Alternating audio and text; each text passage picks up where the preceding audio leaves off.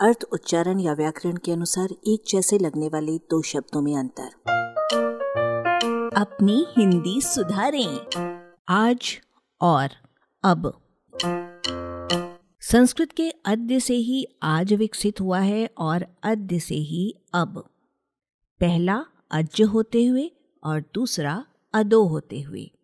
संज्ञा के रूप में आज का मतलब वर्तमान दिन है, जैसे आज के बाद कल आएगा में। क्रिया विशेषण के रूप में आज का मतलब वर्तमान दिन में है, जैसे वो आज नहीं, कल आएगा, इस वाक्य में।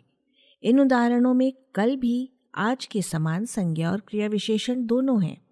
आज का प्रयोग आजकल के अर्थ में वर्तमान समय में इन दिनों में भी कर रहा है, दिया जाता है, जैसे आज चारों तरफ़ भ्रष्टाचार का बोलबाला है। आजकल का अर्थ इस नए जमाने में भी है जैसे चौड़ी मोहरी की पतलून आजकल नहीं चलेगी। आजकल मिड बीच में डैश लगाकर को जुड़े हुए आजकल से भिन्न आज और कल या आज या कल अर्थों में प्रयुक्त होता हुआ देखा जा सकता है। जैसे, आप हमारे यहाँ आने के लिए रोज आज कल कह रहे हैं, यहाँ पर आज और कल के बीच में डैश लगेगा। इसका मतलब है एक दो दिन में, कुछ ही दिनों में, शीघ्र और और आजकल करना का मतलब है टाल मटोल करना। जैसे कि आप कहते थे कि मेरा काम आजकल में पूरा हो जाएगा, पर अब आप आजकल कर रहे हैं। अब तब करना में आजकल करना है।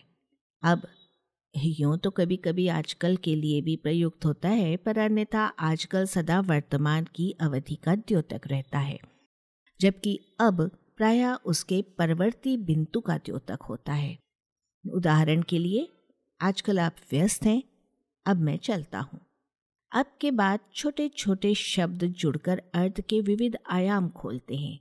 उदाहरण के लिए, अब कभी, फिर कभी या भविष्य में, अब का, आधुनिक इस समय का, हाल का, अब के, अगली बार, इस बार, अब जाकर इतनी देर बाद, इतने दिनों बाद, अब से, आइंदा आगे से, और अब भी, इतने पर भी।